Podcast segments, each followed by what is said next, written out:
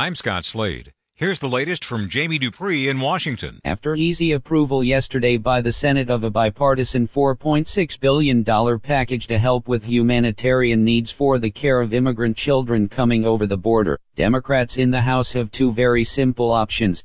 They can either just approve the Senate bill and send it on to the President for his signature, or they can provoke a big fight by asking for House-Senate negotiations on the details of the plan, which is sure to prompt a series of verbal broadsides from both GOP lawmakers and President Trump. While there are differences between the House and Senate bills, there are Democrats who don't feel a fight like this would be worth it politically, especially since President Trump is already after Democrats for not agreeing to any reforms in federal immigration laws.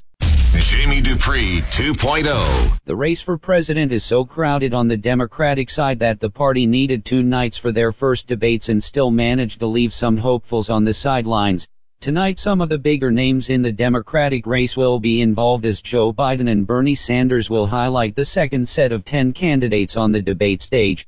Like night number one, there are some in the debate who are not doing very well in the race overall and could use some kind of magic moment to give their bid for the White House a needed boost. With 10 candidates and 5 moderators on the stage, there isn't that much time to make your point in what is the first real event for Democrats of the 2020 election cycle. Jamie Dupree 2.0. Everyone can certainly have a different opinion about who did well or didn't do well in the first half of the Democratic debate last night here in Miami. I guess my read is that a debate involving 10 different candidates doesn't really allow for a deep dive on a lot of issues and that was apparent last night. While there were plenty of applause lines for everyone involved, I didn't sense that there was any magic or super viral moment to help any of the candidates.